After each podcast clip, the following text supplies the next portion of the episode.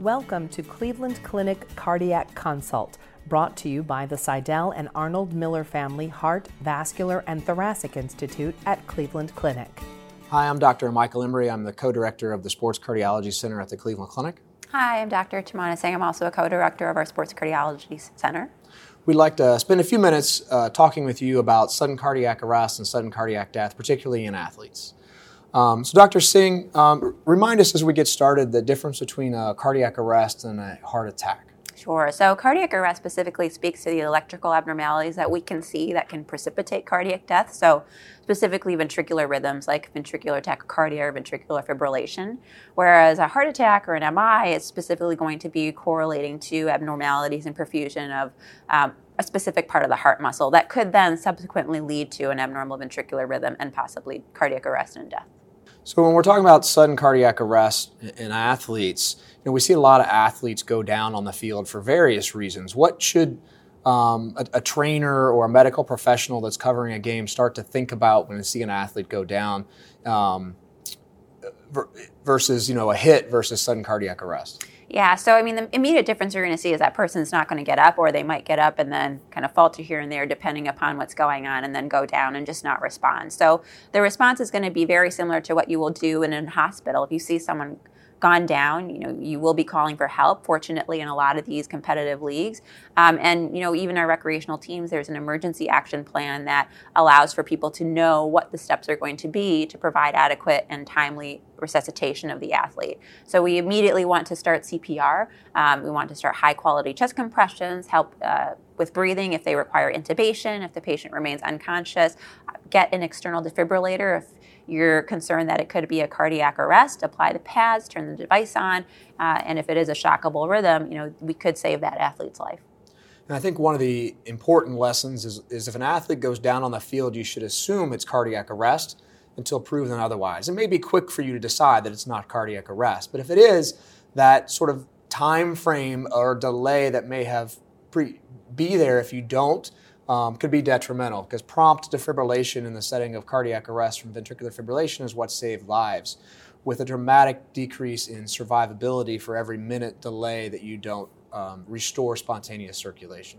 Moving past the sort of emergency action plan and how important that is to have a rehearsed, well organized emergency action plan, what, what are our, our next steps after hospitalization if you survive the sudden cardiac arrest, or even if you don't, to try to elucidate an etiology?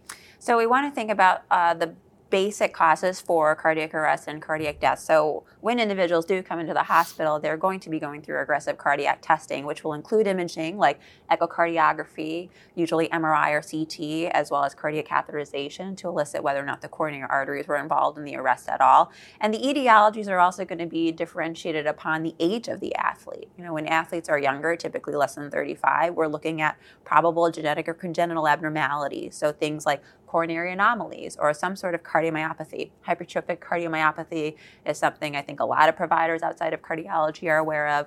Um, there's other cardiomyopathies as well arrhythmogenic cardiomyopathy, idiopathic dilated cardiomyopathy. So, what I'm getting at is we want to see if it's a heart muscle that caused the problem, if it was some of, something a part of the electrical circuitry causing a problem, so perhaps a channelopathy, um, or if it's something that's correlating to the coronary artery, so coronary anomalies in younger individuals, and then we typically think of coronary artery disease in our masters athletes or those above 35 to 40 years old. Uh, once we figure out what the actual cause is, and you know, I think Dr. Emery, you're great at explaining, you know, we never always know what the causes of every possible sudden cardiac arrest and death, and we can talk about that a little further. That's going to delineate what our treatment strategy is going to entail, whether it's going to be medications, uh, sport restriction, the need for a defibrillator, an implanted defibrillator to help um, prevent any other future arrests and whatnot. I think it's important to also realize and acknowledge that despite everything we can do, we don't always figure out the cause of a sudden cardiac arrest despite all of our imaging techniques and genetic techniques and so on, we can't always figure it out. Um, and that's been borne out in the literature uh, as of late as well. Um, so that leads us then to the question we often get is like, well, should we be screening more aggressively then? Is that going to prevent all these sudden cardiac deaths? What are your thoughts on that, Dr. Singh? You know, I think you brought up an excellent point. So screening and, you know, I think what I will start with is EKG screening, just because that's something that a lot of us are well aware of from a recreational professional standpoint, does not necessarily cost, catch all of the causes of cardiac arrest and death.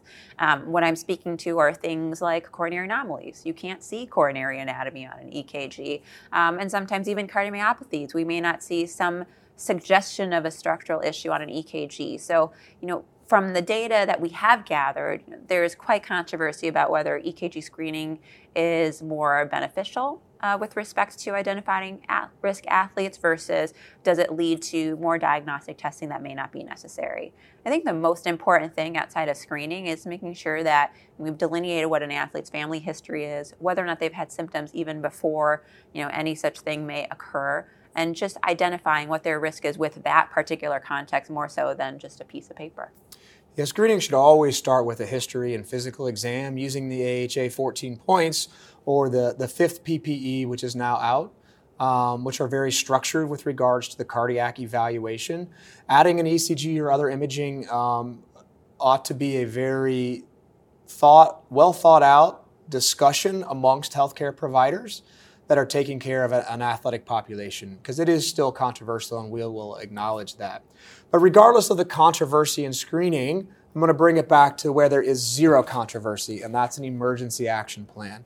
Because we know we can't detect any everything, we always want to be ready for what if. And emergency action plans clearly save lives, and we don't want to, to leave that out. No, excellent point, Dr. Emery. And I think one thing that you can do for yourself or your family and your friends is really stress upon the importance of getting comfortable um, with recognizing individuals who may be arresting and understanding what to do in those situations. You know, I think as medical providers, you know, we're really privileged to have the experience and constantly undergo, you know, a lot of educational sessions, uh, retraining us to learn how to do effective CPR. But there's a lot of tools out there. You know, we as providers, you know, I think, uh, you know, I personally try to stress that athletes learn how to do CPR uh, coaches, parents, friends. We have a lot of tools, whether they be online, whether they be in person, even at our airport. You know, there's stations to learn how to do high quality CPR. And I think one of the other things, um, you know, Dr. Emery always brings this up is really get comfortable with knowing how to use an external defibrillator, right? Yeah, it's more likely that a person who's trained in CPR, even familiar with CPR, is going to do it on a bystander than they are an athlete. But still, having those emergency action plans for you, for your family, for your friends are so important. Um, you know, let's talk about now we've had an athlete arrest, they've survived, we've determined or not determined an etiology, but now there's a discussion about what to do next. Can they go back to play after an arrest? What are your thoughts on that? It really depends. Um, you know, it depends upon the cause, depends upon the player's goals, and it depends upon safety. And I think that's where the importance of shared decision making among the provider, the patient, perhaps the patient athlete's parents, if that individual is a minor, any stakeholders who are also involved within that sport field. It's it's really a comprehensive decision about safety, balancing risk, and then obviously, you know, what the goals are. Yeah, those are very personal mm-hmm. discussions. They really are very long and personal discussions, as they should be, because this is a big uh, decision and discussion between not only the athlete, but the family and potentially the school and everyone else involved.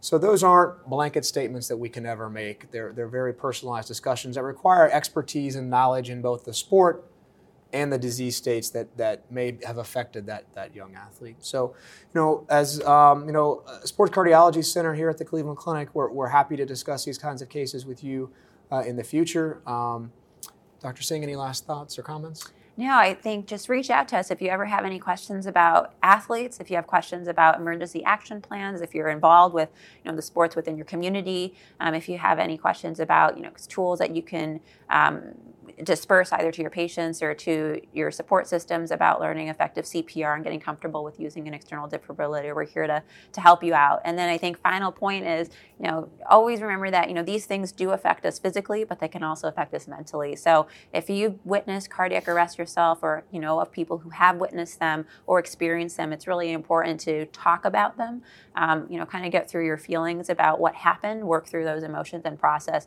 just to make sure that you, you know, can kind of regain some psychological well-being after because these things impact us i think from patient to provider Thank you for listening. We hope you enjoyed the podcast. We welcome your comments and feedback. Please contact us at heart at ccf.org. Like what you heard? Subscribe wherever you get your podcasts or listen at clevelandclinic.org slash cardiac consult podcast.